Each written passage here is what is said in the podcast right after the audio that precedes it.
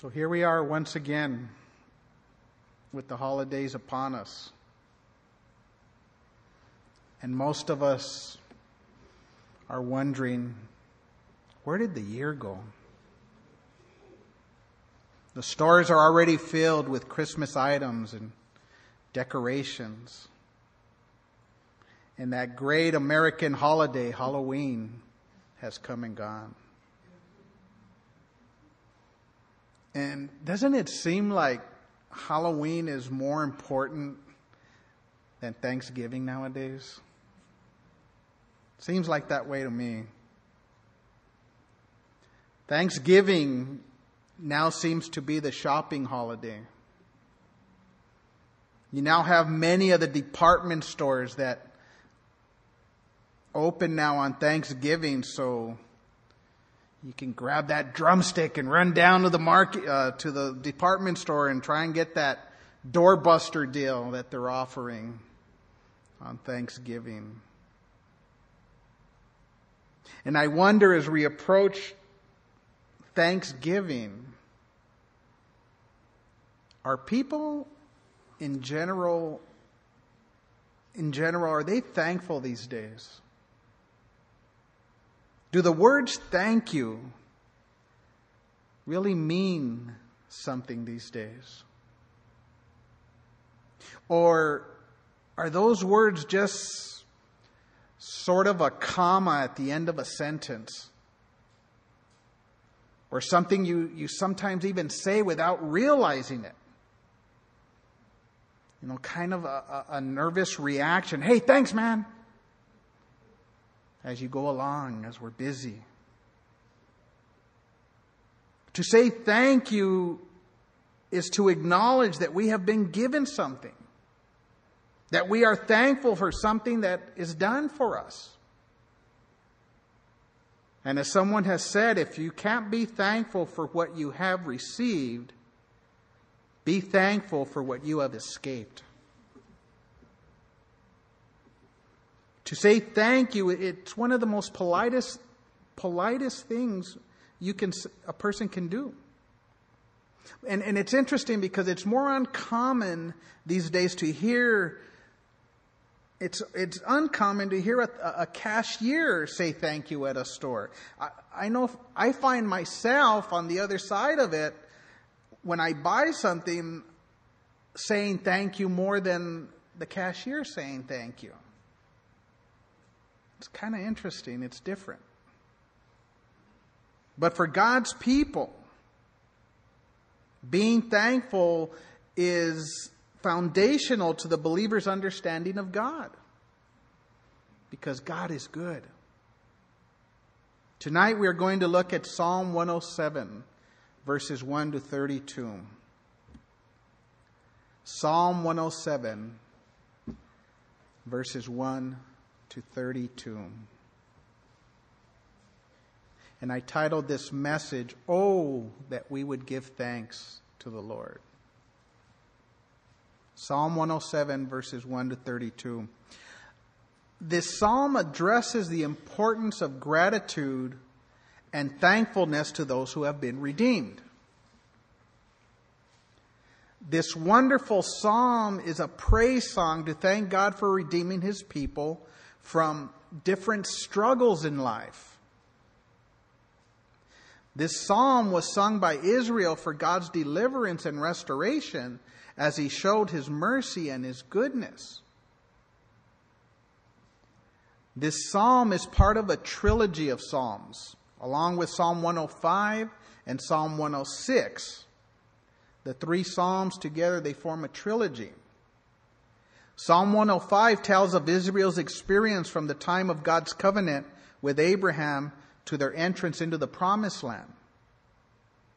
Psalm 106 tracks their unfaithfulness during the, that same time period and tells of the years of exile in Babylon. And Psalm 107 thanks God for their deliverance from that exile. It is said that when the pilgrims crossed the Atlantic and found America, uh, America's Plymouth colony, that this psalm was what William Bradford re- referred to in his account of telling of the founding of the Plymouth Plantation. William Bradford, he, had, he said, Our fathers were Englishmen which came over this great ocean and were ready to perish in this wilderness. But they cried out unto the Lord and heard their voice, and he heard their voice and looked on their adversity. And then he says, Let them therefore praise the Lord because he is good and his mercies endure forever. Yes, let them which have been redeemed of the Lord show how he hath delivered them from the hand of the oppressor. When they wandered in the desert wilderness out of the way and found no city to dwell in, both hungry and thirsty, their soul was overwhelmed in them. Let them confess before the Lord his loving kindness and his wonderful works before the sons of men. And as we go through this psalm, you'll hear uh, uh, that same type of saying, and you can see where he got that from. The account here in, in Psalm 107, it described the numerous dangers and the toils and the that the pilgrims had experienced before, during, and after their crossing of the Atlantic Ocean to find America's Plymouth colony. And there's many examples from the different struggles and dangers the Israelites were delivered from here in Psalm 107 that we can relate to in our own lives and that we can be thankful for. So in verses 1 to 3, we have thankfulness for God's goodness and mercy. Real simple outline. And then in verses 4 to 32, we have examples or pictures of God's goodness and mercy. Let's look at this psalm of thanksgiving. Verse 1 says, Oh, give thanks to the Lord, for he is good, for his mercy endures forever. Let the redeemed of the Lord say so, whom he has redeemed from the hand of the enemy, and gathered out of the lands, from the east and from the west, from the north and from the south. Notice verse 1 starts off by saying, Oh, give thanks to the Lord. Don't miss that first word. Oh. It's more than just the first word of a sentence. It's a statement of exclamation of God's goodness. It's a statement of something wonderful that is being recognized. The psalmist is excited and he's declaring, Oh, give thanks to the Lord. The word thanks means to praise, to give a rightful heavenward acknowledgement to the Lord. The phrase to give thanks has the idea of extending the hands in praise and glory. It's an act of worship. Giving thanks to God honors Him, it's a way of praising Him. The psalmist then gives some good reasons for thanking the Lord. Notice the middle of verse 1. He says, For He is good. The word good in this context, it refers to one who gives delight and pleasure, one who is kind and generous. This describes our Lord. He does give delight, and He is kind, and He is generous. It's one of the major truths about our Lord. Psalm 25 8 says, Good and upright is the Lord. Therefore, He teaches sinners in the way. Psalm 86 5 says, For you, Lord, are good and ready to forgive, and abundant in mercy to all who call upon you. And God's people are to exclaim, Oh, give thanks to the Lord, for he is truly good. Notice another um, good reason for giving thanks to the Lord at the end of verse 1. It says, For his mercy. For his mercy. For his mercy endures forever. This is one of the central attributes of the Lord mercy. He's a merciful God. Mercy in, in our passage, it, it is the aspect of God's steadfast covenant love that causes him to help those who are in misery or distress, either because of breaking God, God's law or in distress because of circumstances beyond their control. Psalm 86:15 says, "But you, O Lord, are a God full of compassion and gracious, long-suffering and abundant in mercy and truth." Psalm 103:8 says, "The Lord is merciful and gracious, slow to anger, and abounding in mercy." In Psalm 23:6, "Surely goodness and mercy shall follow me all the days of my life." And our Lord is truly merciful, and we are to exclaim, Oh, give thanks to the Lord. In verses 2 and 3, we have specifics describing who is to give thanks to the Lord. Look at verse 2. He, he says, Let the redeemed of the Lord say so, whom he has redeemed from the hand of the enemy and gathered out of the lands from the east and from the west, from the north, and from the south. So it is a people who have been redeemed, people who have been redeemed from trouble, from awful things that are to declare, oh, give thanks. The word redeemed in verse 2, it means to buy back from bondage, from slavery, to redeem by payment. God had redeemed Israel from slavery in Egypt and then and, and from captivity in Babylon.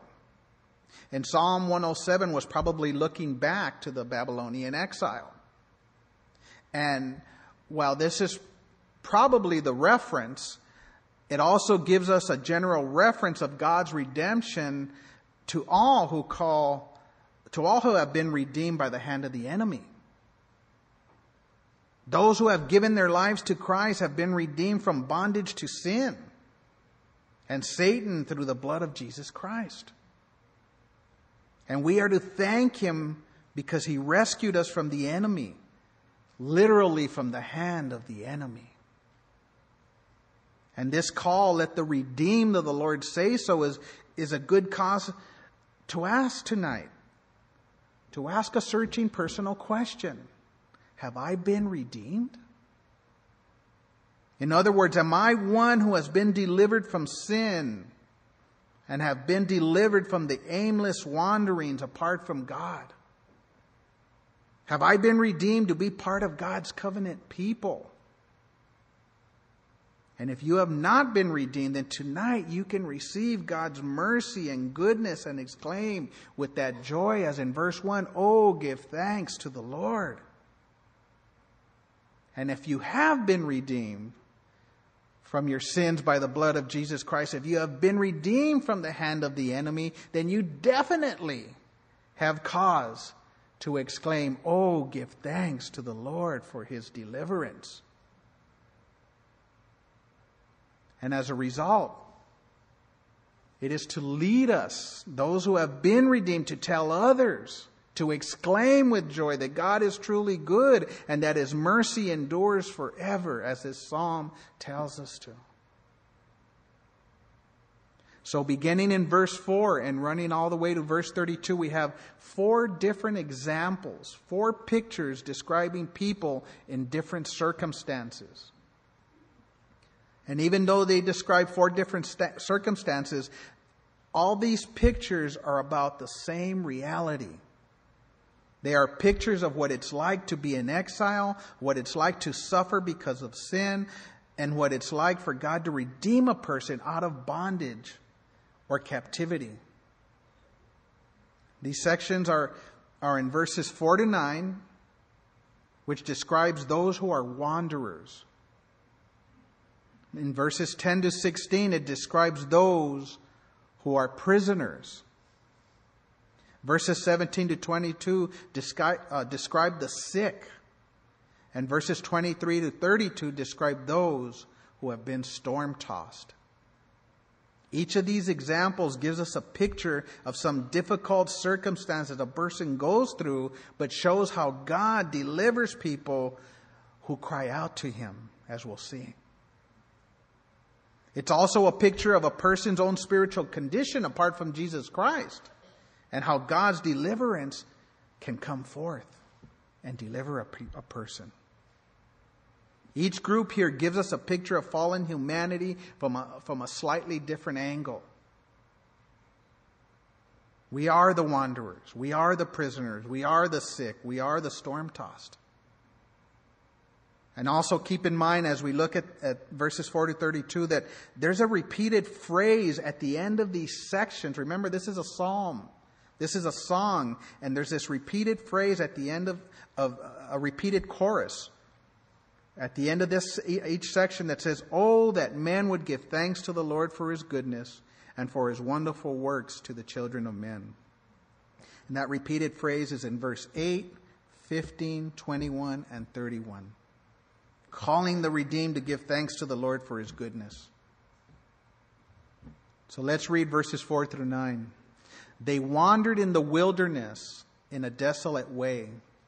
They found no city to dwell in. Hungry and thirsty, their soul fainted in them. Then they cried out to the Lord in their trouble, and he delivered them out of their distress or their distresses. And he led them forth by the right way that they might go to a city for a dwelling place. Oh, that man would give thanks to the Lord for his goodness and for his wonderful works to the children of men.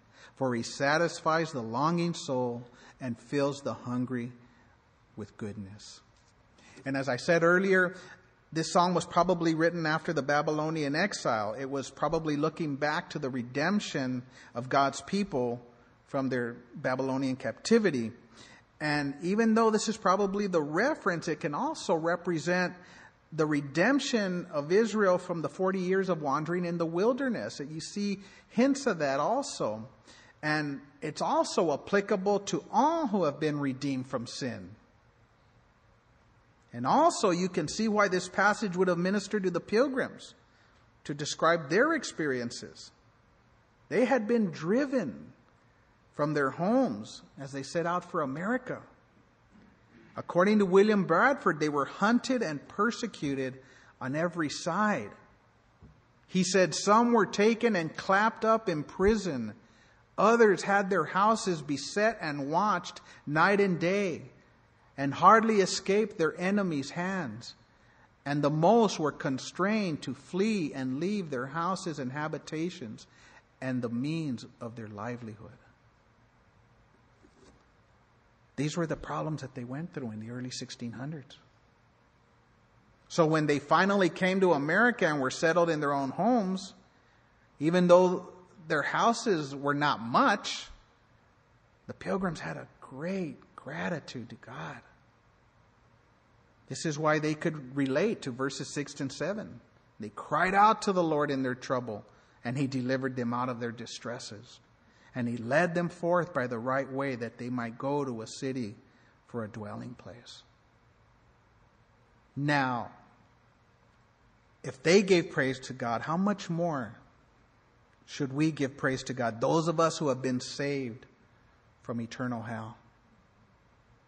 Notice verse 4 says, They wandered in the wilderness in a desolate way. We found no city to dwell in. I like the way one person described this. He said, uh, he described it as uh, the, it was a, the desert was a trackless, it was a desert trackless waste. The desolate waste, referring to that. This is the description of the person who, who is out of touch with God the person who is trackless in life. There's no real path in life. A person is just wandering in the desert with no compass. That's the way many of us were before we gave our lives to the Lord. Those of us who were once spiritually lost were wanderers. Those of us who were once stumbling around in life looking for meaning and purpose apart from a relationship with the Lord. Isaiah 53 6 describes this. It says, We like sheep have gone astray. We have turned every one to his own way, and the Lord has laid on him the iniquity of us all. Before we gave our life to the Lord, we were wandering aimlessly. We were in a barren place. We were like sheep who had gone astray. But we receive salvation, which is the greatest redemption and the ultimate reason for giving thanks. Verse 5 says, Hungry and thirsty, their soul fainted in them. That's the way we once were. Romans 5 6 describes our spiritual condition. For when we were still without strength, in due time Christ died for the ungodly. That is the spiritual weak condition that we were in when we needed salvation. Verse 9 tells us the kind of people God helps. Notice he says, For he satisfies the longing soul and fills the hungry soul with goodness. It is those who realize that they are lost and realize that, that there's something missing in their soul, the longing soul. Look at verse 6. Then they cried out to the Lord in their trouble, and he delivered them out of their distresses. Notice the word then there in verse 6. It says, Then they cried out to the Lord in their trouble. Then, after they went through stuff, it, it, it's so unfortunate that many times a person often delays turning to salvation until they hit bottom. Sometimes a spouse leaves a, another person due to sin, or there's addiction to drugs or alcohol. And many times it takes something like that to happen for people then to cry out to the Lord. But crying out to the Lord before things happen, man, it can prevent a lot of heartache. Our Lord does satisfy the longing, thirsty soul, and He fills the hungry soul with what is good, as verse 9 tells us. For the person who is lost, Jesus says, I am the way. For the person who is empty and hungry, Jesus says, I am the bread of life. For the person who has a thirsty soul, Jesus says, I will give you living water.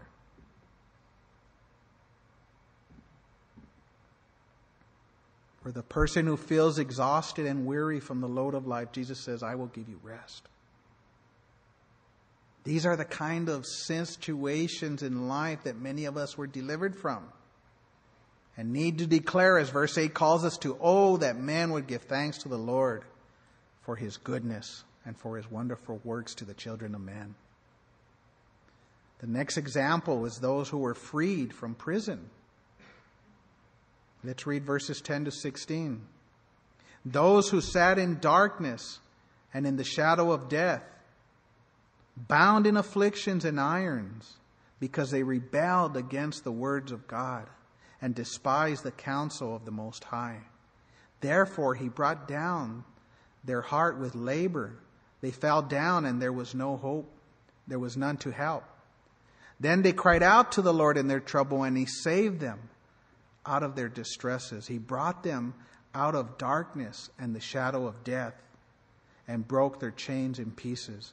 Oh, that men would give thanks to the Lord for his goodness and for his wonderful works to the children of men. For he has broken the gates of bronze and cut the bars of iron in two. This second example is a picture of being freed from prison. Verse 10 gives us a description.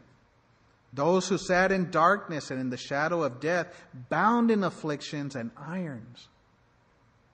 This group was in darkness and misery and chains because they rebelled against God's word. Verse 11 gives us that. He says, Because they rebelled against the words of God and despised the counsel of the Most High. When Israel was in Babylon, their situation was like being in prison. They were there because of rebellion, they were there because of disobedience. So, in a sense, they were chained in a very dark place. They were in the darkness of misery of that pagan place, and they had no hope of freedom. They were like people in a dungeon, a, a stinking, smelly, filthy dungeon on death row waiting either execution or death from the conditions. They were without light and without hope. This is how it was for Israel. They were taken into captivity in Babylon because of their rebellion. The prophet Isaiah declared this in, in Isaiah 5 uh, 24. He says, Because they have rejected the law of the Lord of, of hosts and despised the word of the Holy One of Israel. And when you look at the plight of the pilgrims, their leaders were put in prison for, his, uh, for opposing the established religion, religion of that time.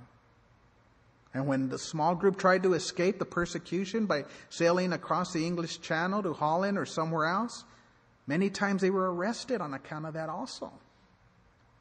Again, William Bradford tells of some of these incidents. Uh, he says, The men were separated from their wives and children. Pitiful it was to see the heavy case of these poor women in this distress. What weeping and crying on every side, some for their husbands that were carried away, others not knowing what should become of them and their little ones Others again melting in tears, seeing their poor little ones hanging about them, crying for fear and quaking with cold.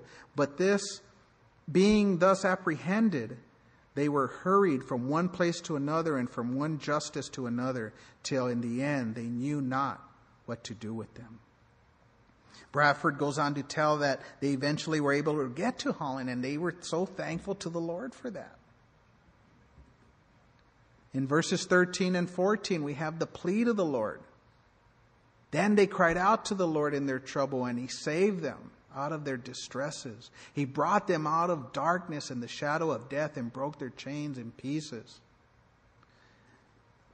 And most of us cannot say that we've been delivered from prison literally even though I'm sure there's a few in here who can say amen, you know, I've been in prison, you know, so, uh, but most of us have, we don't know that. But any of us who have been given, who have given our lives to the Lord, we can say that we've been delivered from the prison of sin. When we came to give our lives to the Lord, we came to the realization that we were in the prison of our sins, sentenced to eternal punishment in hell.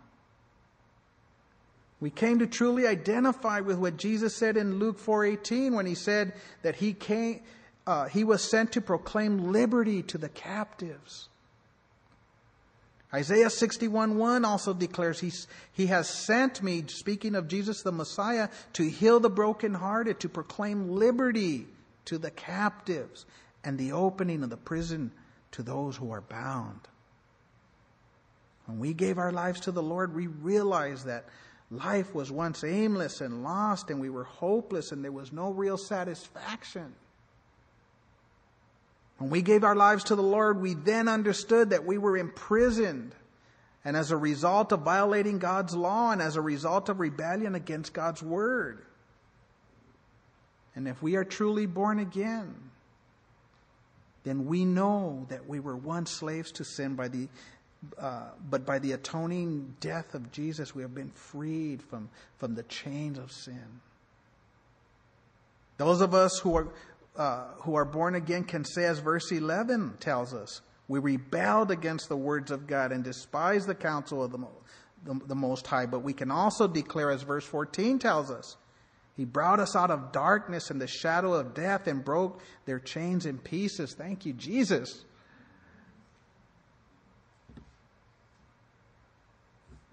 Even as God broke down the chains of Israel's oppressors, He broke the chains of sin for those of us who have given our lives to Him. And we are to exclaim with joy to the Lord, He who has opened those prison doors. Oh, that man would give thanks to the Lord for His goodness and for His wonderful works to the children of men. As verse 16 says, For He has broken the gates of bronze and cut the bars of iron in two. In verses 17 to 22, we have deliverance for those who suffer affliction because of their iniquities. Look at verse 17. It says, Fools because of their transgression and because of their iniquities were afflicted. Their soul abhorred all manner of food, and they drew near to the gates of death. Then they cried out to the Lord in their trouble, and He saved them out of their distresses. He sent His word and healed them and delivered them from their destructions. Oh, that man would give thanks to the Lord for His goodness and for his wonderful works to the children of men. Let them sacrifice the sacrifices of thanksgiving and declare his works with rejoicing. This third example gives us the picture of those who have suffered afflictions because of their iniquities, as verse 17 says. It describes affliction so severe that uh, it brought those mentioned near the gates of death. Verse 18. The sickness that affected the Israelites happened to them as a result of their sinfulness. While in Babylon, the nation of Israel, they almost ceased to exist. Verse 17 says, Fools, because of their transgressions and because of their inequities, were afflicted. The word fools there, it describes God's uh, uh, evaluation of Israel's behavior. Doesn't mean that they were mentally uh, deficient or unintelligent, but they were spiritually and morally foolish. They were a rebellious people who disregarded God's law, so they suffered because of their transgressions and inequities. Notice the word transgression there in verse 17. It means to revolt, to trespass, to rebel against God and His laws. The word is used in Isaiah 59, 12, and 13, for it says, For our transgressions are multiplied before you, and our sins testify against us. For our transgressions are with us, and as for our iniquities, we know them. In transgression, transgressing and lying against the Lord and departing from our God, speaking oppression and revolt, conceiving and uttering from the heart words of falsehood. The word inequities is a major word in the Old Testament to indicate sin. The word indicates sin that is evil. It conveys the idea of deliberately twisting or perverting. The word speaks of sin in a conscience sense, like when Israel by choice returned to their sins after, uh, that their ancestors had committed. Jeremiah 11:10 says, "They have turned back to the iniquities of their forefathers, who refused to hear my words, and they have gone after other gods to serve them." Again, this is a picture of the sinner in his lost condition. And sin does take a toll on a person uh, physically and emotionally. Verse 18 could be if you look at it, it could be a description of a drug addict or an alcoholic who has fried his mind and his body. Their soul abhorred all manner of food and they drew near to the gates of death. People think that they can live a life of sin without consequences. But at some point, they eventually do hit bottom. And as the end of verse 18 says, they drew near to the gates of death until they hit bottom, a lot of people are not willing to turn to God. And there are many, like many of us, who finally came to the end of ourselves and cried out to the Lord for help. Psalm 32 5 says, I acknowledge my sin to you. My iniquity I have not hidden. I said, I will confess my transgressions to the Lord, and you forgive the iniquities of my sin. And as verse 19 declares here in our text, it says, Then they cried out to the Lord in their trouble, and he saved them out of their distresses. God, in his amazing grace, God, in his, that undeserved favor, responds to our call for deliverance. And so, if you are in great trouble today, if you have hit bottom and, and you know that the reason for your trouble is your own rebellion, you can cry out to the Lord for, for that help that he only He can deliver. And He will deliver you from your sins to His glory. This passage is describing deliverance from spiritual sickness. Notice verse 20 refers to God's word as the agent of our healing. the agent of our healing. Notice verse 20 says, He sent His word and healed them and delivered them from their destructions. God's word is what heals our spiritual sickness because the word of God has spiritual life.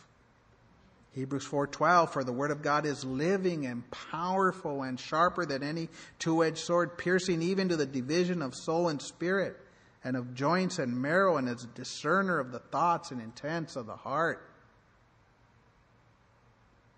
That's what happened. I would I remember when I got saved, I was sitting there and the word of God was being proclaimed and it was just cutting me. It was just gripping my mind and my heart. And the next thing you know, I'm up there accepting Jesus as my Lord and Savior. And many of you can testify to that same example, the Word of God. And when you witness to people, make sure you. It, sometimes you can get in arguments, sometimes you can just go back and forth, but give them the Word of God and you'll be surprised at what it does when you read the Word of God to them. Our condition before we gave our lives to Jesus Christ was far worse than just being sick. The Word of God says that we were actually dead. Ephesians 2 1 describes what took place. It says that you he made alive who were dead in trespasses and sins. When we gave our lives to the Lord, we experienced a, a spiritual resurrection. I remember when I got saved, man, my brother Andy, as many of you know, he works, he serves in the bookstore, man. He came down crying like a big baby. And uh, he had the whole church crying, and they had to take him on the side and tell him to calm down. Get a grip, man, you know. And the Lord was just dealing with us and saving us. He saved us. And if you've given your life to the Lord, you have been saved from the grave, as verse 20 says. He sent His word and healed them and delivered them from their destructions. And this section also concludes that we should be thankful for that deliverance.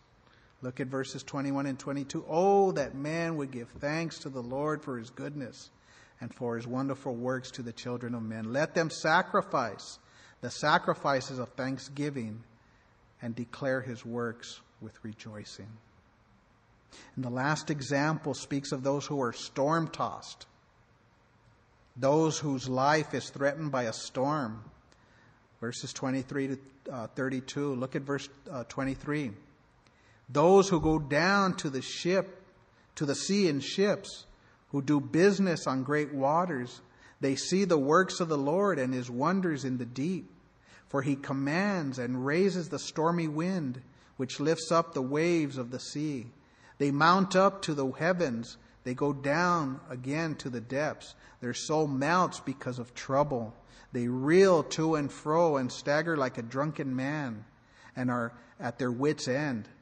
Then they cry out to the Lord in their trouble, and He brings them out of their distresses. He calms the storm so that its waves are still. Then they are glad because they are quiet, so He guides them to their desired haven. Oh, that man would give thanks to the Lord for His goodness and for His wonderful works to the children of men. Let them exalt Him also in the assembly of the people and praise him in the company of the elders. So only a person who has been on the ocean in a violent storm can appreciate how accurate these scary words are.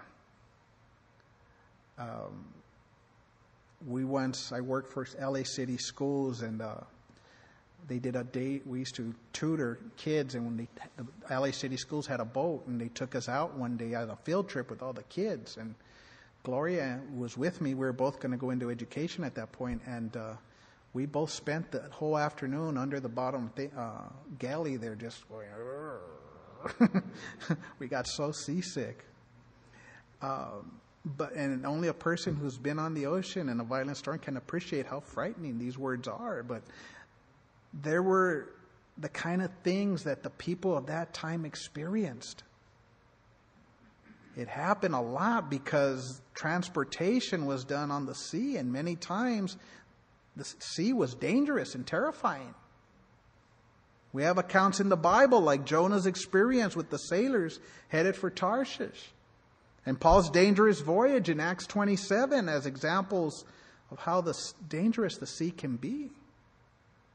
And you can see how the pilgrims could have related to this section as a description of the difficult 65 day uh, late uh, crossing in the fall that they went through across the Atlantic. And the Israelites came to realize that the storm of the Babylonian captivity threatened to drown them all. But those of us who have given our lives to the Lord know that the world is a troubled sea. It's a mess out there. It's a violent sea. The lost are just out there being tossed, full of temptation, unhappiness, misery. That sooner or later, those, I mean, people get drowned by those tossing, crashing waves of life apart from living for Jesus. And the enemy of our souls, Satan loves to have a person constantly tossed to and fro, staggering like a drunken man knocked overboard by the waves the brutal things that go on in life, the oppressions of life, the ugliness of life that we allow to go on when we're not walking with the Lord, it, it eventually brings disaster and drowning. But rescue can happen and has happened and does happen through the harbor of salvation. And those who have been saved know that they have been rescued. Look at the SOS call that is uttered in verse 28. Then they cried out to the Lord in their trouble, and he brings them out of their distresses. The SOS call, the SOS call is, for help is answered with forgiveness of sins. Look at the result in verses 28 to 30. He calms the storm. I love this. He calms the storm so that its waves are still. Then they are glad because they are quiet. So he guides them to their desired haven. Isn't that a beautiful picture of how our Lord transforms the soul from, from agitation and a, a miserable life and aimless wanderings and, and you know, we're headed nowhere fast and he transforms that. He, he takes that and he transforms a person's lives and, and gives them the peace which surpasses all understanding. I mean, I just, I'm so thankful to the Lord for the life I once had and now the life that with peace of soul and just, you know, I mean, things go on every day and we still go through stuff, but man, overall, the peace of, of God that we can obtain and draw from every day. And those of us who have given our lives to the Lord, we know what this is like. This psalm truly shows us what a merciful Savior we have. We are all undeserving, and yet God, in His graciousness, is there to save us from drowning when we cry out to Him. And we are to proclaim in our hearts, so as verses 31 and 32 declare, Oh, that man would give thanks to the Lord for His goodness and for his wonderful works to the children of men. Verse 32 says, Let them exalt him also in the assembly of the people and praise him in the company of the elders. So, in these four pictures we have looked at tonight, we've seen what it's like to be wandering, to be imprisoned, to be afflicted, and to be storm tossed and also what it's like to re- be redeemed out of all of those situations. But let me briefly let's briefly look at the repeated frame that ends each of these sections. Uh, we've looked at four times here. In each of these verses, the first two lines are the same. It says, "Oh, that men would give thanks to the Lord for His goodness and for His wonderful works to the children of men." But the next two lines have differences. In the first two sections, there are reasons for giving thanks to God. Verse 9 says, For he satisfies the longing soul and fills the hungry with goodness. And verse 16 says, For he has broken the gates of bronze and cut the bars in, of iron in two. The reason is because of God's salvation. But then there is the last two sections that give ways that we can give thanks to the Lord. Look at verse 22. Let them sacrifice the sacrifices of thanksgiving and declare his works with rejoicing. And in verse 32, let them exalt him also in the assembly of the people and praise him in the company of the elders. So it's like the refrain goes from praising and thanking God for the great salvation that we have received to our lives being a sacrifice, a thank offering and then describing God's mercies to others. There's a progression. I love when I saw that. Um, and my question to us is that how can we sacrifice? How can we sacrifice thank, thank offerings to the Lord tonight? As it says, uh, let them sacrifice the sacrifices of thanksgiving, verse 22. And the answer is in Romans 12:1. I beseech you therefore, brethren, by the mercies of God, that you present your bodies a living sacrifice, holy, acceptable to God, which is your reasonable service. We have to make sure that we are offering ourselves to the Lord as a living sacrifice. Not a dead sacrifice, but a living sacrifice. And just as we used to present our bodies to all the impurities and the junk of the world, we, now we are to have that same, that same drive. We are to put that same effort into presenting our bodies as living sacrifices. Living with the realization of all that the Lord has brought us through. All the mercies that He bestowed on us realizing that we are in Him and walking closely with Him as living sacrifices on a daily basis so that our lives will reflect the genuineness of that commitment that we made to the Lord when we gave our lives to Him. We need to make sure that we are living sacrifices on a daily basis. We need to make sure that we don't squirm off the altar. Or that we don't just put one finger on the altar, but all of ourselves on the altar. All of us. Our whole life on the altar. And if we are doing this, then we must declare God's mercies to others as our, this psalm commands us. Oh, that man would give thanks to the Lord for his goodness and for his wonderful works to the children of men. And I pray we would exclaim this heart attitude of gratitude as we truly realize the deliverance that we have received. Let the redeemed of the Lord say so, whom he has redeemed from the hand of the enemy and gathered, gathered out of the lands from the east and from the west, from the north and from the south, verses 2 and 3. And we all come from different backgrounds.